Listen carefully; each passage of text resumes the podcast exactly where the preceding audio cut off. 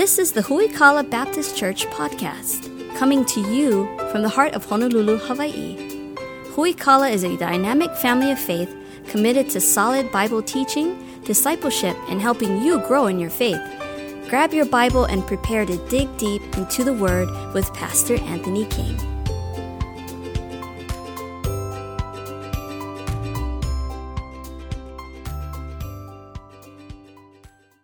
Romans chapter 1, we're going to start in verse number 1. Verse 7 is really where we're going to spend our time, but for the sake of context, we'll start in verse number 1 and read through verse number 7 this morning. Romans chapter 1.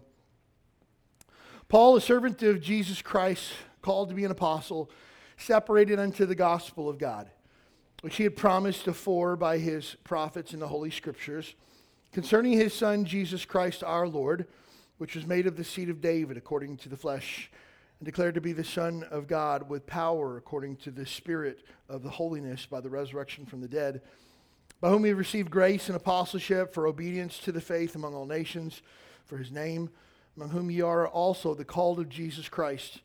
To all that be in Rome, beloved of God, called to be saints, grace to you and peace from God our Father and the Lord Jesus Christ. So many times when we write a letter to someone, or maybe we send an email to somebody that we don't know. Now, it's important to understand, as Paul writes to the church at Rome here, he doesn't know these folks. He's never actually visited the church before. He's heard a lot of great things about them, as he says in verse number 8, hey, your faith is known throughout the whole world. He knew a lot of things about them. He wanted to go and visit. He actually said, hey, I'm going to try to come to you and visit so that I can be an encouragement to you and you can be an encouragement to me. We now know that Paul would never make that journey to the church at Rome to be able to worship with them. This is kind of all that they would know of Paul, is what he's written in this letter. And so when Paul writes this letter to this church that he's never met before, he first of all starts off by introducing himself. Hey, I'm Paul, verse number 1, called to be a servant of Christ, a slave to Christ, called to be an apostle, and separated to the gospel of God. This is who I am. But it's interesting, when you and I write a letter to someone, we might introduce ourselves. Hey, my name's Anthony King. I'm the pastor of Hui Kala Baptist Church, located in Honolulu, Hawaii. But it kind of stops there and kind of gives our reason for writing. But Paul not only introduces himself, but he also introduces the church at Rome and tells them who they are. Isn't that unique? Like, I would never write a letter to Bob and say, hey, Bob, I'm Anthony, pastor of Hui Kala Baptist Church, and here is who Bob is. I think Bob would be like, I think I know who I am, right? But Paul is writing to them from the very beginning. Hey, before I write you this masterpiece of a letter, which is what the book of Romans is, I want you to get, first of all, who you are. And so as he goes through this passage of Scripture, he lays it down for him and tells him, hey, here's who you are. First of all, he says that you are loved of God. And again, everything that the church at Rome was is everything that we are as well. We are loved of God. Notice he uses that phrase there in verse number 7, beloved of God. Now, it's interesting to understand that God, who God is, first of all. First of all, God is love. Love is not something that God does. Love is who God is. It's not a character or trait of God. It's an attribute of God. God is love. Now, you and I have the capacity to love other people. The Bible says that we can love because God first loved us. But you and I are not characterized by love. That's not who we are. But love is who God is. It's inseparable. You can't take God and separate it from love because they're one and the same. The Bible would go one step deeper and say that you and I don't understand how to love unless we first understand the love of God. So not only are we loved by God, but notice what that phrase there, beloved. That's a little bit different than just being loved, being beloved. The word beloved kind of takes our relationship to the next level deeper in our love, in God's love for us. Not only are we loved, God loves everyone. Again, the Bible says that God is love. Again, the Bible says, for God so loved the whole world that he gave his only begotten Son, that whosoever believeth in him should not perish but have everlasting life. That's John 3:16, says that God so loves the entire world. God loves sinners. God loves people who have rebelled against him. God loves atheists, people who don't even believe that he exists, which again, Romans chapter 1 is going to tell us that's just not true at all. But again, God loves, has the capacity to love everyone. God loves those people who deny his existence. God loves those who rebel against him. But God has a special type of family love, a familial love for his children. We are beloved. It's a special kind of love.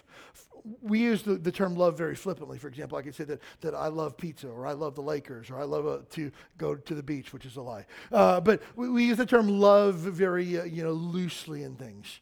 But we can say like, hey, I love you as my brother in Christ. I love you as my sister in Christ. But then there's a deeper love that I have that goes beyond my love for you, the type of love that I have for my children, the type of love that I have for my wife. Yes, I love you, but I love them on a different level. This idea of being beloved by God is God's love to another level, deeper, for his children, for those that belong to him. First John chapter 4, verse number 7 says this, "Beloved, let us love one another, for love is of God.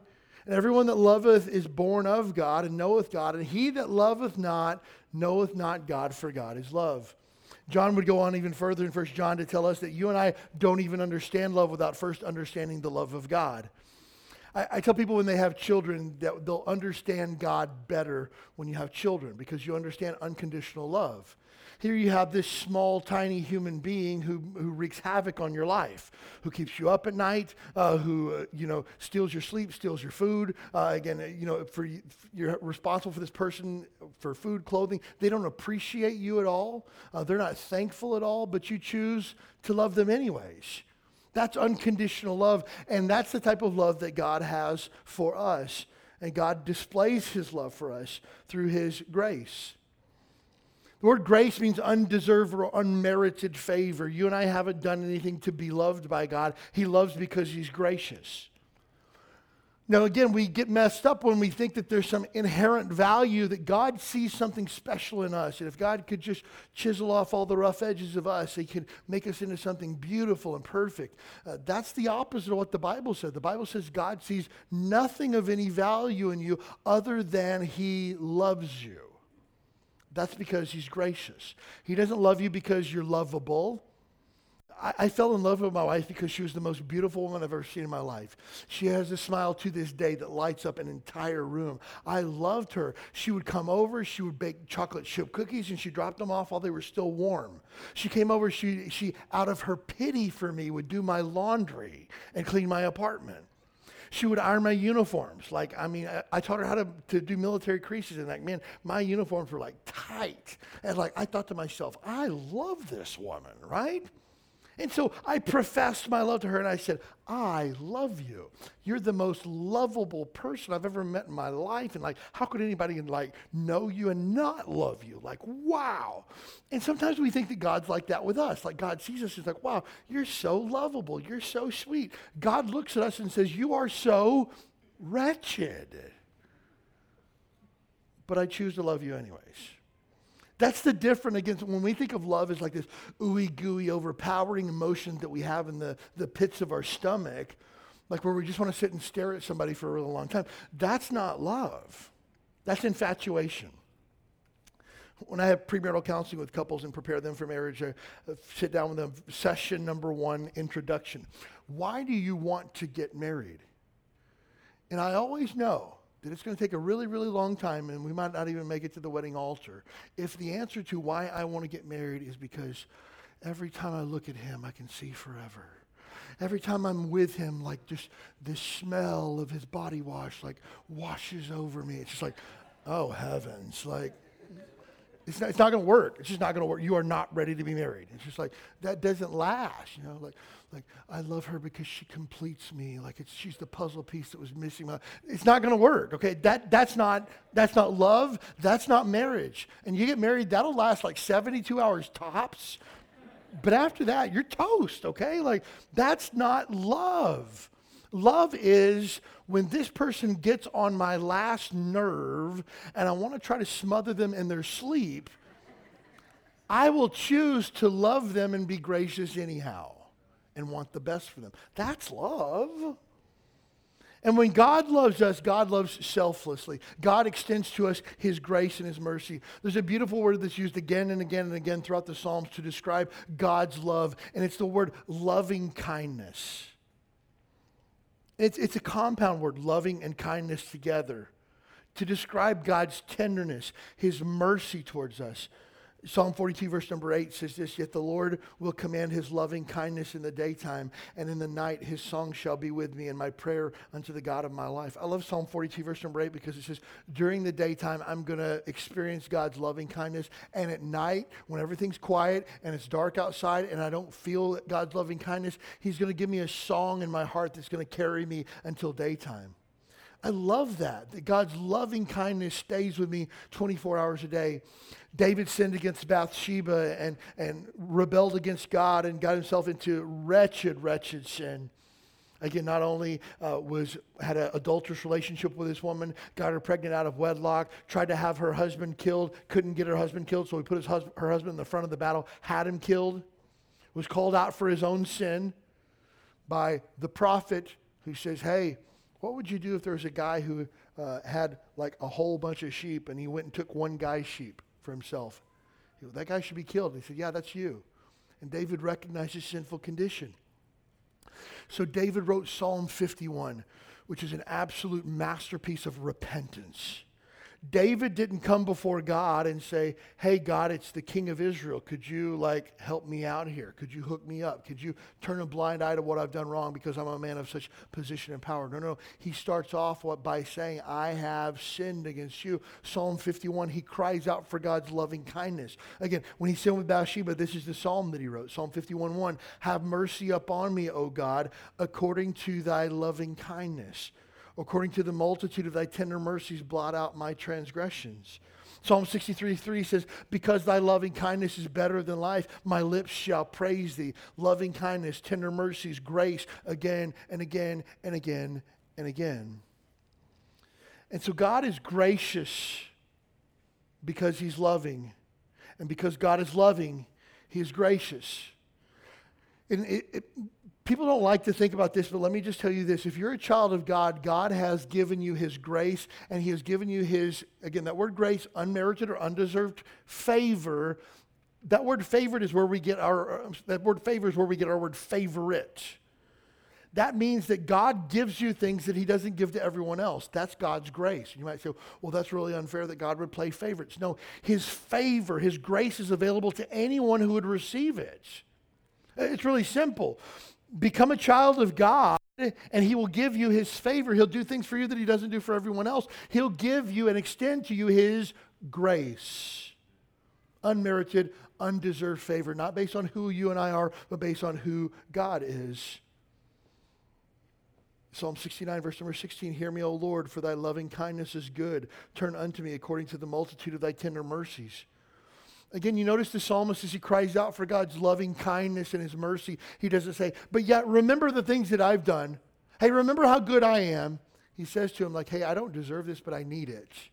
And that's God's grace. And God's willing to extend his grace and his loving kindness because he is love. That's who God is. You see, you and I are undeserving of God's loving kindness and grace. You know why? Because we've sinned against God. I've broken God's law. You've broken God's law. We have sinned. Now, man is a sinner. That's who we are. It's built into our nature. It's woven into our DNA. We sin again and again, and we couldn't stop sinning if we wanted to because we have a sin nature, the Bible tells us. We'll get to that in Romans chapter 5 one of these days. But you and I have sinned against God, and because of our sin has consequences. God is love, yes. God is also just, yes. And this is just a good teaching moment for you to help you understand. Anytime we emphasize one of God's attributes to the neglect of another attribute, we don't get a full picture of who God is. For example, if we say, God is love, God is love, God is love, God is love. Oh, you sinned against God, no problem. God is love, and his love covers your sin. Is that true? Yes, but that's not the full truth. God loves you so you can just stay the way that you are because God made you the way that you are and you're a broken mess, but God loves your broken mess. Yes, but that's not the whole story. God loves your broken mess, but he loves you too much to allow it to stay a broken mess. God loves you exactly where you are, but he loves you too much to let you stay exactly as you are. And that's important to understand. When it comes to Christianity, you are more than welcome to come as you are. Whosoever will may come. You don't clean up your act and come to Jesus. Anybody can come to Jesus. So you're welcome to come as you are, but when it comes to biblical Christianity, you cannot stay as you are. You must change. And again, you say, well, that's not very nice. No, that's God's loving kindness. He loves you too much to allow you to stay in a broken system that doesn't work. But because God is love, He gives His grace. But when you reject His grace, God is also just, holy, and righteous, and someone must pay for your sin. And the Bible says the wages of sin is death. So if God is just, which He is, somebody has to die. The wages of sin is death, bottom line. Either you can die and pay for your sins by going to hell, or someone else can die and pay for you, but someone will have to die. Now, here's the fact. I can't die for your sin. I can't. I have my own sin that must be paid. There's not a church in the world that could pay your sin debt. There's not enough religious works you could do to cover your sin, because the wages of sin is not baptism. The wages of sin is death. So somebody has to die, and Jesus died for you. And here's the beautiful thing about God's love and God's grace. God's ultimate display of love was the sacrifice of Jesus for our sins. You want God to show His love? God's love was shown by the sacrifice on the cross for my sins and for yours. And so Jesus died to pay the penalty of our sin so that we don't have to. Somebody's going to die, either you or Jesus, take your pick, but someone has to die. And if you're like me and you say, well, I don't want to die and go to hell. And let me just tell you, anybody who says, well, I don't mind going to hell, it won't be that bad. You don't understand hell. Well, I got friends in hell. I can't wait to see them. You will not see your friends in hell, and they do not want you there. But if you're willing to say, I believe that Jesus Christ is the Son of God, and put your full faith and assurance in Him. I believe that He's the only way to heaven, and put your full faith and assurance in that. I believe that He rose again the third day, and I'm asking Him to save me and forgive me of my sins. You could be saved or born again. Now, again, it's not a matter of what I think. It's not a matter of what does the Bible say. You can't be baptized enough to go to heaven. You can't go to church enough to go to heaven. The only way that you'll make it to heaven will be through the sacrifice of Jesus Christ. And if you're trusting in anything other than Jesus to get you to heaven, you will miss it. And it doesn't matter if you miss it by 6 inches or 6 million miles. You're going to miss heaven. Now, again, some churches preach every single Sunday, hell, fire, damnation preaching. One of my friends that attends our church says, I grew up in a church that was hellfire and brimstone every single week. Man, you're going to split hell wide open. God's mad at you. He can't wait to pour out His wrath on you. And where the worm dieth not and is not consumed, that's where you're going to be. And you're going to burn unless you turn. I said, that's necessary sometimes, okay? I said, but did he also talk about the love of God and the sacrifice of Jesus and how God doesn't want anybody to die and go to hell? He goes, no, I never heard that at all. Okay, that's problematic. Because then again, we have elevated the justice of God and God's hatred of sin, which is a real thing, and we've denigrated the love of God. It's a balance. You got to have both.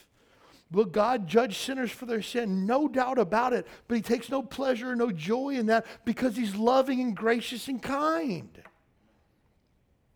And so, friend, you need to know for sure that you've been saved, that you've been born again. Not hope so, think so, or I'll work it out when I get there. First John chapter 1, verse number 9. I'm sorry, 1 John 5:13 says this. These things have I written unto you that believe on the Son of God, that you may know that you have eternal life, even to those that believe on the name of the Son of God. God doesn't want you to think so, He wants you to be certain. And so if you're here today and say, I don't know for sure that I'm saved, hang out after the service. I'd be more than happy to sit and open the Bible with you and show you how you can know for sure that you're saved. You can put your full faith and trust in Jesus alone. Because eternity is one of those things you can't like, well, I'm just going to hope it works out. It doesn't, there's no hope there. The only hope that you have is in Christ alone. And so that's the way that God shows His love towards us. Because here's the fact of the matter. True love always begs to be expressed. If you truly love someone, you have to show it. My wife and I, when we were dating, she wanted to make me cookies and do my laundry, and I wanted to take her to fancy dinners and buy her gifts, and I wanted to make sure that everything was right. I always washed my car and always got a haircut before we went on a date every single time. Why? Because I wanted her to love me, because I loved her. I wanted to express that in some way. The day that we got married, I made a commitment to her to love her and take care of her every single day for the rest of my life. And I've kept that commitment, that vow that I made, because I love her fiercely. I can't just say, like, well, I told her the day we got married that I love her. Isn't that enough? No, she wants to see it. The fact that you can hear God loves you isn't enough. You need to see it, and God says, okay, I'll show you the best way I know how. Romans chapter 5, verse number 8, but God demonstrates his love toward us in that while we were yet sinners, Christ died for us. God says, the best demonstration I can show you how much I love you is to give you my son Jesus. Here he is. This is proof of my love for you. And so we're loved by God. God calls us his beloved. That's a special title that he gives us. Secondly, we see in verse number 7, to all that be in Rome, beloved of God, called to be saints. We see secondly in this passage, we're called to be saints. Now, depending on your church background and what you know about saints might kind of change the way that you receive that statement. If you come from a church where the connotation of a saint is someone who has done special works or special acts, or someone who is in stained glass somewhere. That's not a saint, and that's not what we're called to. When Paul talks about saints, Philippians chapter 1, verse number 1, he writes to them and says, Paul and Timothy, servants of Jesus Christ, to all the saints in Christ Jesus, which are at Philippi. As he writes to the church at Rome here in verse number 7, he says them, called to be saints. Now, when it comes to Catholicism, Catholicism doesn't necessarily follow the Bible. If you were to read the Catechism of the Catholic Church, which is their doctrinal statement, it's a book about 1.5 inches thick. You should, every Christian should read that to know what Catholicism truly believes. To read the Catechism of the Catholic Church, they would say in their opening statements there that they place church history and the Word of God on equal footing to determine their belief structure. And so it doesn't matter if it's not found in the Bible, if it's the way that the church has always done it, it holds the same authority as Scripture. Now, we as Bible-believing Christians would say God's Word is authoritative, everything else in the world is junk. It doesn't matter what you or I think about it or the way that Grandma's church used to do it. What does the Bible say? It's authoritative. For Catholicism, they would put the Bible and church tradition on equal footing as far as authoritative. The Pope also has the ability to speak in what's called ex cathedra, which means in Latin, from the chair. He speaks in place of Jesus Christ. So whatever the Pope says is on equal footing of Christ himself. Again, all this is found in the Catechism of the Catholic Church. You should every Christian should read it because it's a fascinating read. One of the things that the Catechism of the Catholic Church lays out is how the Catholic Church determines saints. The process for becoming a saint is first thing you have to do is you have to die. I don't like that step at all. You have to be dead, first of all. There are no living saints according to Catholic tradition. And I believe after a period of 100 years, an inquiry of your life begins. And then they basically go through and begin to look at all the different things that have happened in your life. There has to be a proof of heroic virtue, things that you've done as they inquire about your life, that you saved a bunch of kittens from a fire or something like that. That has to be some heroic act that you perform. Now, in Hawaii, there's a Catholic father that was very revered, Father Damien, who basically had taken a bunch of the lepers in Hawaii and had put them in a leper colony on the island of Molokai. Fascinating story. But he's not yet a saint because he hasn't gone through the process of becoming a saint, so he's just referred to as Father Damien. Lived a life of great virtue, did a lot of good works and things like that. Hasn't met the criteria for sainthood. Next thing they have to do is have to have at least 2 verified miracles of either raising somebody from the dead or somebody had gotten some serious sickness where they'd healed them from. But the miracles had to be verified. It couldn't be passed down or handed down or third hand. It has to be verified miracles. Then after that, the Pope canonizes this person as a saint at the ceremony that takes place in the Vatican. And then this person is referred to as Saint so-and-so and things like that. And then, depending on, your background and what this saint did, then you can pray to certain types of saints to get certain types of things. And this person's the patron saint of this or that or things along those lines. And so that's the process of sainthood. And typically when you find in artwork, these people who have, their pictures, they'll usually have like a big white circle around their head, like a halo. Those would identify the fact that they're saints. Oftentimes you'll see them in stained glass with the big circle around their head. That identifies them as saints. That's not a biblical idea of what it means to be a saint. And when Paul says, I'm calling the church at Rome to be saints, that's not what he's talking about. To be a biblical saint, there's one thing that you do. You must be born again. One step, that's it. So next slide here. How to become a biblical saint, be born again. Amen. What's the second step? There's no second step. That's it. And so I like this one because nobody has to die, right? And so I prefer this route, first of all, because it's biblical, second of all, because it doesn't require me to die. That's it. So when Paul talks about the saints at Rome, he's talking about those who have been born again. It's important to note in the Bible, we never find a single instance whatsoever where saints are revered or prayed to. Not once.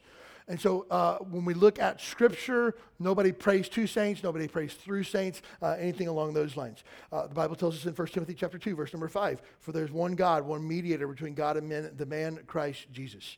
And so again, we don't need to pray to someone. We don't need to pray through someone. We don't need to get saints to pray on our behalf or anything like that. We can pray directly to God through Jesus Christ alone. Again, according to Catholic.org, since saints led holy lives and are close to God in heaven, we feel that their prayers are particularly effective. We often ask particular saints to pray for us if we feel they have a particular interest in our problem. So again, patron saint of medical cases, they would pray to Saint so-and-so. For patron saints who people who need help in finding their lost car keys. There's a patron saint of lost things, no lie. And they would pray to this particular saint. And again, the idea is I'm going to pray to them because they have closer proximity to Jesus Christ than I do. Now, if we think through this logically it makes sense. Yesterday I had a friend trying to get in touch with me. They couldn't get me on my cell phone because I was in the seminar that we had here yesterday. And so they called Trey and said, hey, could you have Pastor give me a call? And so Trey was in close proximity to me, so they called Trey so that Trey could get my attention. Logically, that makes sense. Biblically, it makes zero sense whatsoever that I have to go through some dead person to get to God. There's one mediator, and the mediator that we have is not a dead person. It's Jesus Christ, who's very much alive. Amen. He's our mediator between us and God. Now, there is one case in the entire Bible of people trying to contact the dead. If you read the Old Testament, Saul wanted to talk to Samuel, and he got the witch of Endor to conjure up his spirit so that he could talk to Samuel. And so basically, the only biblical instance that we have of anybody talking to anybody dead is witchcraft, which, if you didn't know, is typically frowned upon in the Bible. So it's not a biblical thing. Again, according to the Catechism of the Catholic Church, a stronger claim, which is saints have to be honored and invoked, is that they constantly pray for our salvation and obtain for us the merits, by their merits, and influence many blessings from God. So again, because these dead people have lived really good lives, they have special access to God that you and I don't have. Now again, it asks a rhetorical question, which again might find some logical reasoning, but it's biblically bankrupt. If there's joy in heaven over the conversion of one sinner, will not the citizens of heaven assist those who repent? When they are invoked, will they not obtain for us, get this, the pardon for sins and the grace of God? So again, if I need to pray through someone else to have my sins forgiven, then I'm admitting the fact that Jesus is not enough. Jesus' death upon the cross is not enough for me. I can't pray to God with Christ as my advocate because that's not enough. So we're effectively taking back the power from Jesus Christ and placing it on other people who may or may not even have been Christians. And so again, we look at this and say, okay, that might make sense logically, but if you look at the Bible, that holds no bearing whatsoever. And again, last statement that comes from the Catechism. We must also have recourse to the intercession of the saints who are in glory. That means to pray to the saints. That the saints are to be prayed to is a truth so firmly established in the Church of God. And when it talks about the Church of God, it's not talking about a Bible-believing Christian church. It's talking about the Roman Catholic Church. That no pious person can experience a shadow of doubt on the subject. In other words, there's no person who knows anything about Catholicism that says you cannot pray to saints. And so, again, you talk to a Catholic, they say, oh, we don't pray to saints, we pray with them, or whatever the case. According to your doctrinal statement, you pray to saints because Jesus Christ is not enough. That's super problematic. I met with a man several years ago, and he had gone to Catholic, he was an altar boy in the Catholic Church, he had gone to a Catholic elementary school, middle school, high school, Catholic college, this dude knew his stuff. And so we're talking, and I said, man, tell me why you guys pray to Mary. Well, we don't pray to Mary, we pray through Mary. Tell me what that means. And I said, why can't I just pray to Jesus? And no lie, here's his explanation.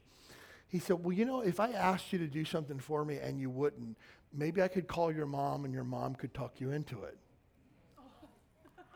And I was like, no, you didn't. And he was like, yes, I did. And I was like, no, you didn't. And he was like, yes, I did. And I was just like, what? Like, Jesus won't do what I tell him to do, so I'm going to call his mom? That's really your thought process behind this? Oh, she's the mother of the church. No, she's not. She's the mother of God. No, she's not. She has special access. No, she doesn't. And again, point back to the Bible. Where does it say that? Well, it's not found in Scripture exactly. And so again, when we get the word saint, we don't need to get hung up on that, like, oh, that's a word that means something that it doesn't. Here's the idea. Saints are the holy ones. That's what the word means. Greek word in the New Testament, hagios, which literally means the holy ones.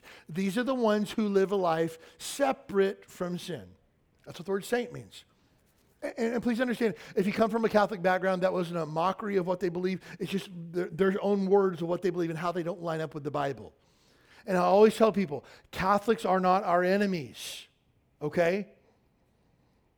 They're people who need to know the truth, and we need to love them and encourage them to the truth. And so if you ever get the idea or walk away from here thinking that I think that Catholics are the enemies, they're not. The Bible says that anyone who does not believe the truth of the gospel has been blinded by Satan. And so they're just people who need to be liberated to truth. They're not an enemy. They shouldn't be treated unkindly or unfairly or anything like that. We just need to love them and point them to truth. And again, if they dig into the Bible says if people search for God, they'll find him. They'll find him in the words of Scripture. It's not about me or you trying to argue or win anybody over. It's about the truth, being able to penetrate the depths of their heart. And so when we talk about the word saint literally means the holy ones, which is supposed to be you and I. When we talk about saints, the word saint means holy ones. Holy means separate from sin. So if sin is here, you and I that are saved, are born again, that are called to be saints, are supposed to be over here. Now, sometimes Christians want to say, well, how close can I get to the line without crossing over? I'm not trying to get close to the line. I'm trying to stay away from the line. To be separate from sin doesn't mean I get to dabble in it and play around with it a little bit. It means I'm separate from sin, and that's what we're called to be. But notice it's interesting here that we're called to be saints. We didn't have to be called to be sinners. We're already sinners. Nobody ever had to tell us to sin. We're automatically sinners.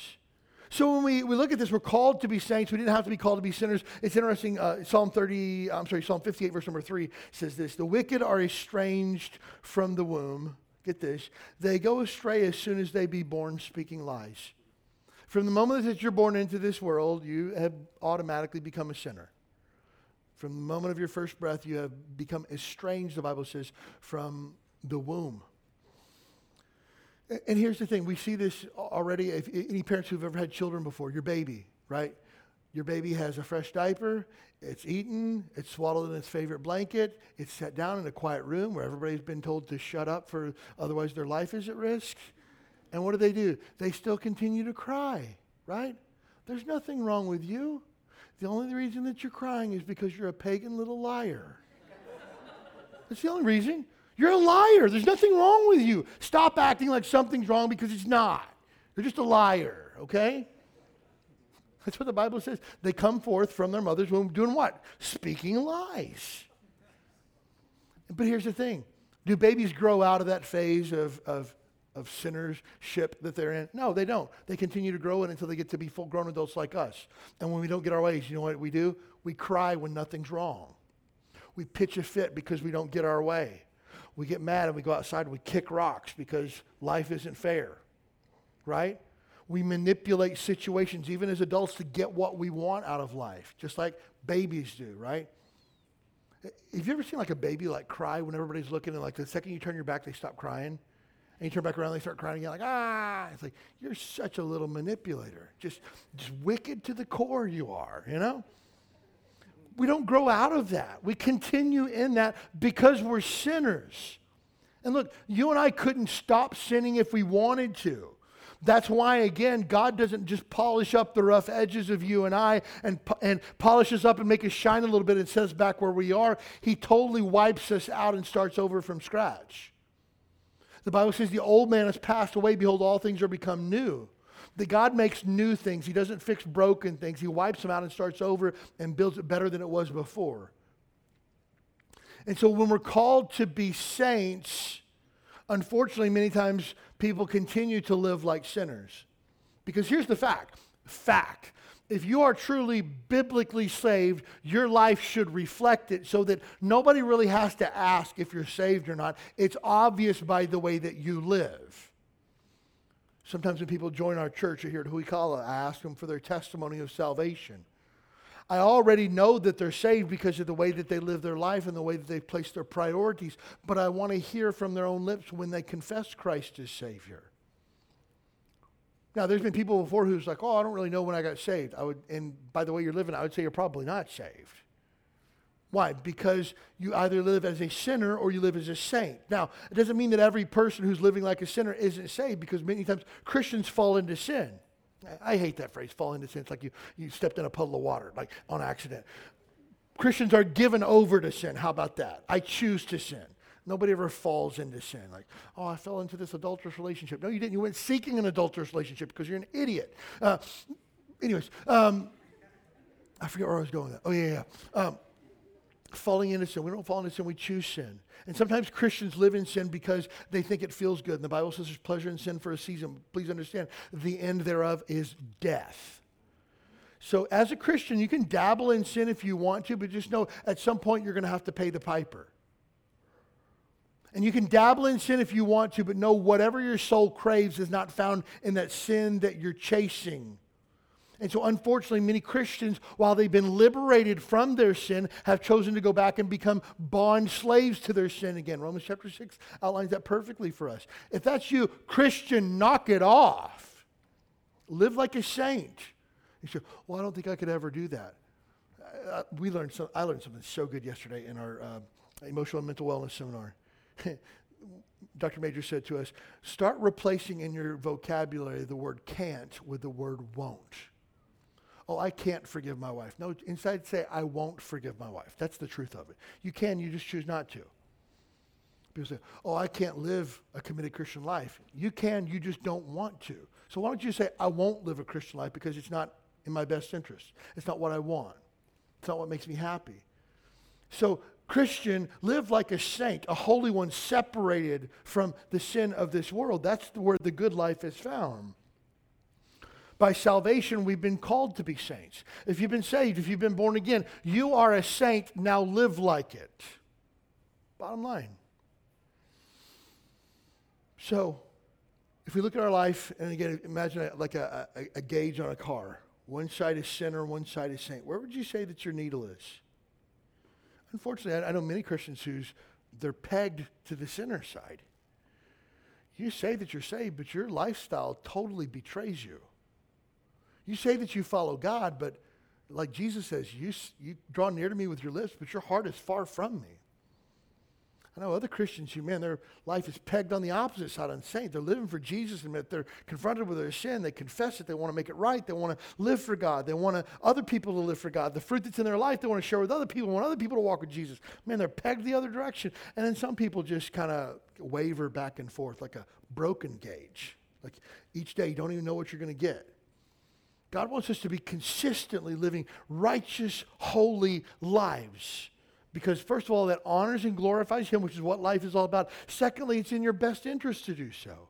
God wants what's good for you, and it's good for you to follow His commandments. Final thought that we see in this passage, first of all, we see that we are loved, we're beloved. Next, we see that we're called to be saints. And finally, we see that we're ambassadors of grace and peace. Verse number 7, to all that be in Rome, beloved of God, called to be saints. Grace to you and peace from God our Father and the Lord Jesus Christ. One of my pet peeves is pastors and preachers who always take Paul's statements of grace and peace and go, that's Paul's way of just kind of like saying, hey, how's it going, before he gets into the good stuff. No, I don't think it is. I think he really wants to extend to these people an extra measure of God's grace and an extra measure of God's peace, because they're going to need it. You and I need God's grace and peace. You know why? Because we live in a world that's anti-Christian. We live in a world for the first time ever that is living in a world of anti-truth. Like, we don't even want to admit things that are true, that have been true for all of life. I mean, take things like the gender debate. Why is there a debate? At our very DNA, we can see male and female. That's it. There's not 38 different genders. Amen. And that's not up for debate. That's not a political statement. It's a biblical statement. God created them, male and female. Created he them. Period. Done. You don't get the opportunity to switch or change or identify or call yourself something or anything like that. It is what it is. And look, in today's age, if you want to say that there are two genders, you're going to get hit with the misinformation label. Okay, fine. But it's interesting, though, that when the debate of abortion comes up, that men are supposed to keep their mouth shut because men can't tell women what to do with their own body. Like, well, who defines men? If I'm speaking on behalf of the unborn right of a child, then I'm going to identify as female for that moment so I can jump into the debate, you know? What, you never seen a bearded woman before? Come on. But again, that's how chaotic our society has become. So just know this. If you decide to say, I'm a Bible-believing Christian, and I'm not going to go along with the hogwash that passes as truth today, people are going to be saying, you're a bigot, you're a homophobe, and put all kinds of other labels that you have on you. And here's what you're going to need to make it through all of that. Grace and peace. Simple as that. You see, the antidote for offense is grace. Anytime you get your feathers ruffled or somebody says something unkind or untrue about you, do you know what you're going to have to answer with? You're going to have to answer with a lot of grace. I think that's why Paul said, grace and peace be unto you, because they lived in Rome, very hostile to Christianity. The Roman Empire was known for its sexual debauchery as well, not a lot different than the society we live in today. It was known for its mistreatment of certain type of people, not different from the society that we live in today. And so Paul says, you're going to need a lot of grace, and so I want God's grace and peace to be upon your life. You know, when somebody says something about you that's untrue, you got a couple of different options. You can get bent out of shape and mad about it, or you can choose to extend grace. Yesterday, we were talking about anger in our emotional mental wellness seminar, and I was just transparent. I said, hey, you know, I struggle with anger sometimes, like, but my anger's not outside. It's not explosive. Like, I don't kick stuff and throw chairs and slam doors and stuff like that. I just rage on the inside. Rage. I keep it together. You would never know it. I don't like turn red or get mad or anything like that. But I just get like on fire inside, just rage. And I said, that's really unhealthy as well. Because again, we can't leave those feelings bottled up because it's not healthy. And I said this, I was trying to be transparent and trying to help our people of our church. And I said, you know, the root of that rage that I feel inside, you know, it normally comes back to one particular sin. You know what that is? And everybody goes, pride, like that. And I was like, wow, okay, like, you didn't have to attack me. Like, I'm trying to help you. You know, like, pride. It's like, wow, this is what it feels like to be condemned. Okay. Noted. But you know what pride in us wants to do? It wants to get even. It wants to settle the score. It wants to have that witty comeback. And all of my witty comebacks always come like in the shower, like 2 hours later, like, oh, I should have said this. Like, oh, man, that would have been a good comeback, right? That's what pride wants to do. Pride wants to get even, wants to settle the score, wants to make things right by hurting someone else when we've been hurt. But you know what the antidote to that offense is? It's grace. Hey, you did me wrong. I choose to forgive. Hey, you trespassed against me. I've trespassed against plenty of other people, and they forgive me, so I choose to forgive you. And forgiveness is one of those things that I'm going to help you with this morning. This will help somebody here, and I hope that it helps a lot of people. When you forgive someone, we sometimes feel like we're letting people off the hook. Like, no. They need to pay for what they've done. They need to feel the weight of my anger, my frustration with this. I don't want to forgive because that'll let them off. You're not letting them off of anything. Forgiveness isn't so much for them. First of all, it's because it's obedient to what God's called you to do. Secondly, it releases real estate in your heart and your head to be able to think on other things. Because when I harbor anger and bitterness and frustration towards someone, it doesn't hurt them. Chances are they've probably gone on with their life and don't even care anymore. But it eats me up inside. And I just can't afford that. And so many times you just need to give grace. Hey, I just choose to forgive. That person maybe didn't ask for forgiveness. I choose to forgive anyways. Take a look at what the Bible says on this. I lost my place in my notes. Colossians chapter 3, verse number 12. Put on, therefore, as the elect of God, holy and beloved. Now, again, elect means special position with God. Holy and beloved, those are two words we talked about today. Put on bowels of mercy, kindness, humbleness of mind, meekness, long-suffering, forbearing one another, forgiving one another. If any man have quarrel against any, even as Christ forgave you, also do ye. So I'm supposed to forgive the same way that I've been forgiven, which means I forgive unconditionally 100% of the time. You say, well, they don't deserve it. I know, that's why it's called, somebody help me, grace. Grace is unmerited, undeserved favor. I choose to forgive you even though what you've done is unforgivable. I choose to forgive you even though you never even asked for forgiveness, have shown no repentance whatsoever. I choose to forgive you anyways because it releases me of the baggage that I'm carrying around that I just can't carry anymore. I remember I read a book several years ago. This has been probably 8 or 9 years ago. Super helpful to me on forgiveness and things like that. And so I needed to grow in that area. There was somebody who had really hard feelings towards and was angry with for years. And I thought, I just need to let this go. One of the things it says, maybe you need to call this person up and tell them that you've forgiven them. I thought, I'm going to do that. And so I call and says, hey, it's been a while since we talked. I want you to know, like, what you did was super hurtful to me. I was fuming angry about it for years, but I just decided that I didn't want to carry it anymore. And so I felt like it was important that I call you and let you know that I've forgiven you. I'm not upset with you any longer. And I actually prayed for you today. And I hope this kind of helps chart kind of a new path forward for us. And there was a silence on the other end of the phone. I thought to myself, like, this person's been moved by my compassion, forgiveness. They're speechless in the face of the grace that I've shown in this situation. And they said, you know, thanks, I guess. I don't know that I've ever really done anything that I need your forgiveness for, so this conversation's kind of awkward. Oh, really? Let me roll up my sleeves right quick and let me tell you. And I was on the other end of the phone like, oh, now I'm offended for a different reason now. Like, but then I thought to myself, this person didn't see how big of a person I was being by extending grace. This person didn't see how big of a person I am by being the first one to call. This person didn't see the grace that's being extended to them. And so now I'm upset. Why? Somebody want to help me with the sin? Pride. So guess what I had to do? Swallow that pride one more time and give what? Grace. That's okay. Man, I don't want you to feel like you have to forgive me because I have to ask for forgiveness. Maybe we just process through that situation differently, and that's okay. I just want to let you know from my end, everything's good. Okay, thanks for calling, I guess, and hung up. And I just said, I'm done. I can't carry that anymore. And I felt free. And so grace gives you the opportunity to live freely. I don't have to carry a backpack full of emotional baggage and garbage that's happened to me or that I've been complicit in even. I get to empty out that backpack and say, I'm free of that because I choose to extend grace. There's been times where people have said, come to me and say, hey, pastor, I just want you to know that so-and-so in our church said this about you.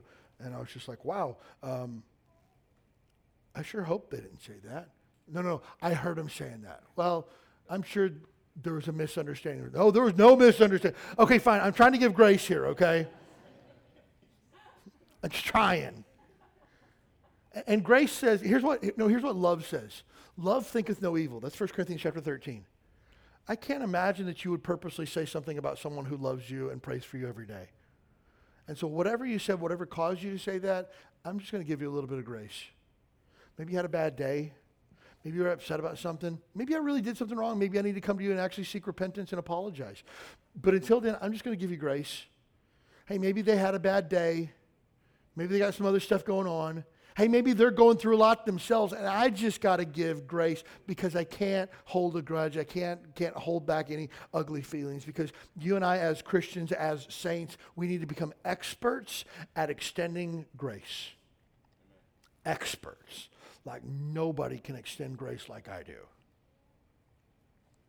Hey, I forgive you. Not a big deal. No sweat. Move on. It's interesting. We want to keep short accounts with God, and we should. Man, when you sin against God, confess it, forsake it, move on, repent, and move on. You shouldn't have a laundry list of all the wrong things you've done over the last 6 months that you haven't repented of. We talk about keeping short accounts with God. We need to keep short accounts with man as well. Look, no lie, if you ask me for $1 million to name somebody in this world that I hate, I can't think of anybody. I don't have space in my heart for hatred. Oh, name your top 5 enemies. I couldn't name you one enemy that I have. I can't. Now, I can name you a dozen people that hate my guts. I can name 10 people that probably wish I was dead, but I don't have any enemies. I just don't, because I've chosen to give grace. Does that make me a super Christian? No, that makes me a recipient of a gift that I didn't have before, which is the grace of God. And without that, I wouldn't have the ability or the capacity to extend grace to anyone else. We've got to be experts at that.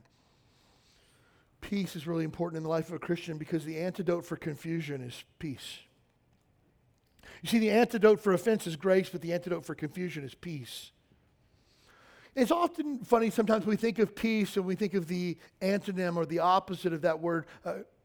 Peace would be war, right?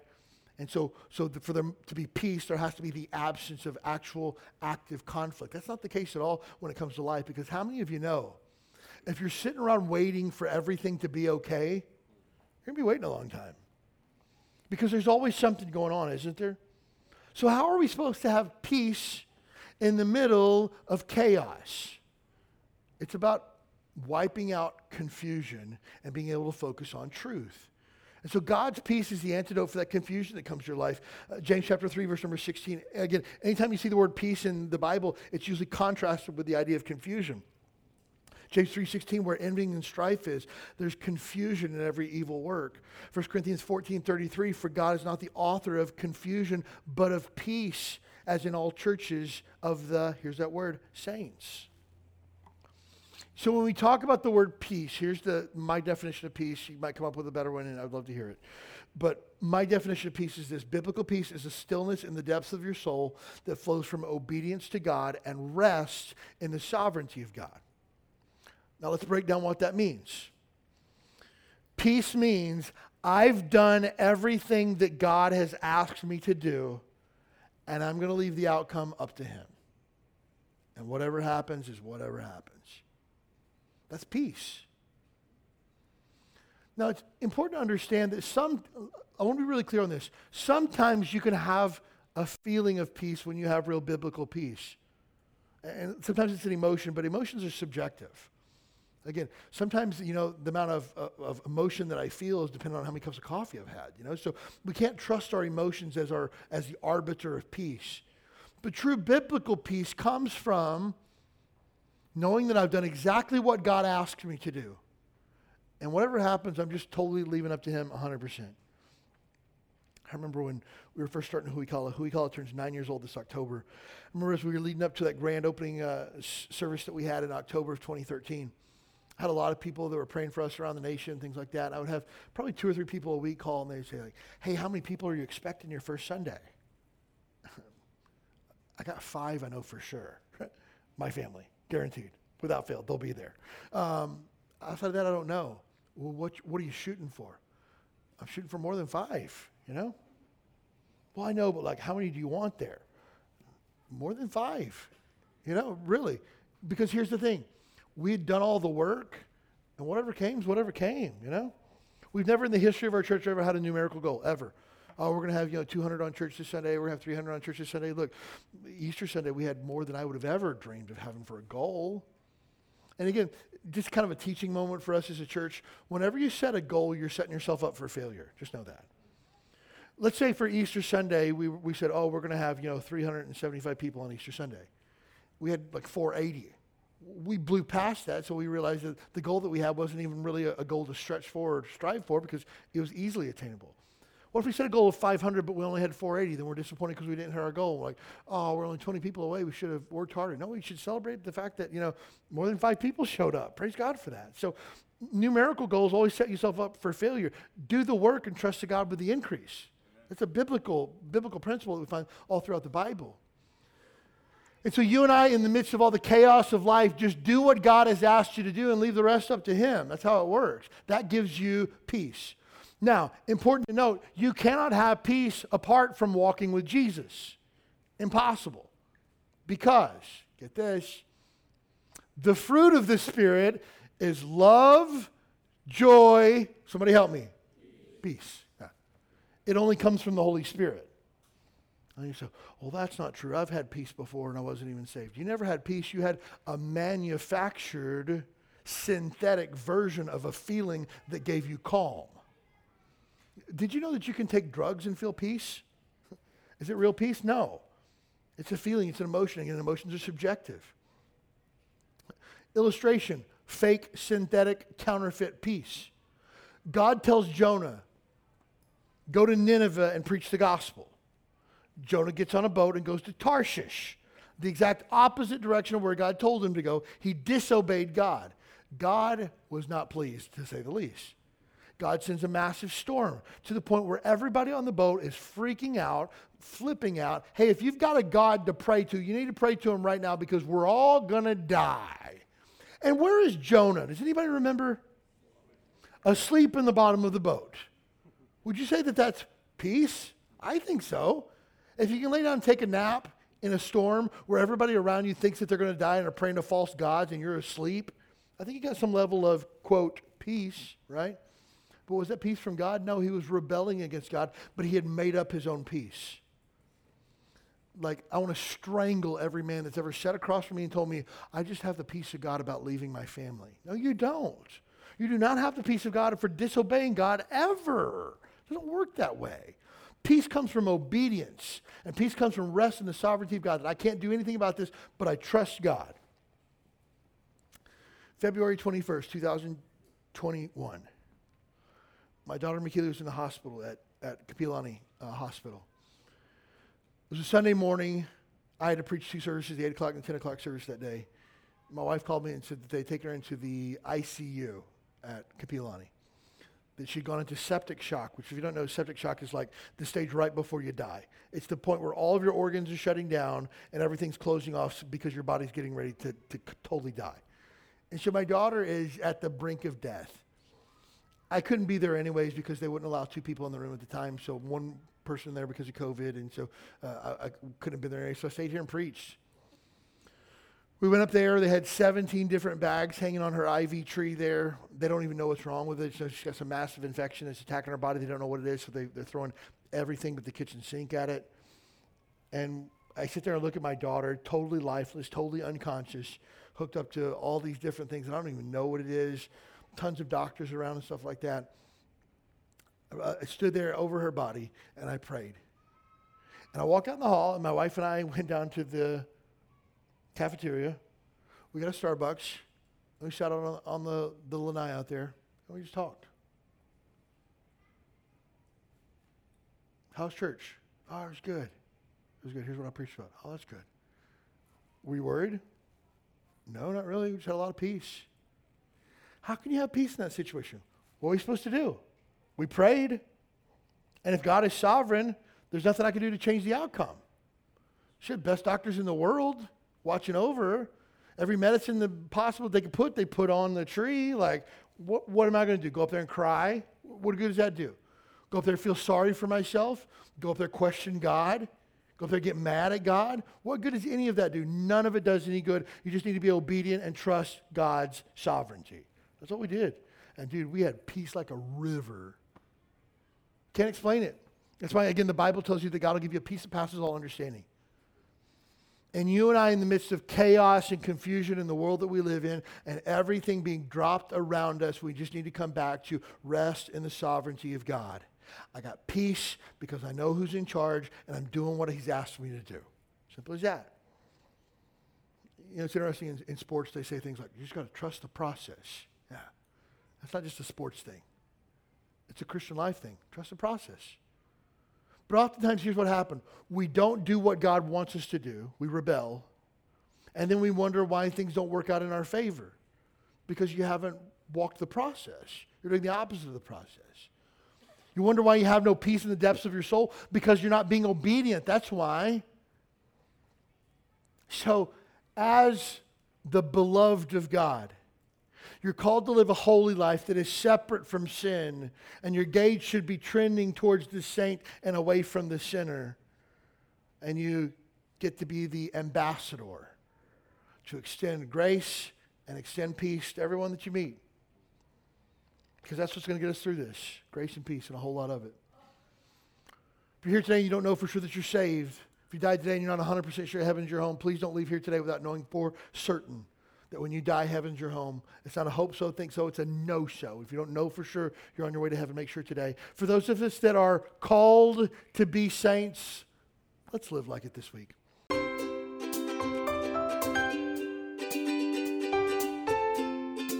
Thanks for joining us for the Hui Kala Baptist Church podcast. We'd love to have you as our guest this Sunday morning at 10 a.m. You'll find exciting classes for your keiki, a welcoming church family, and a message from the Bible that's sure to encourage your heart. Join us this Sunday. You belong here.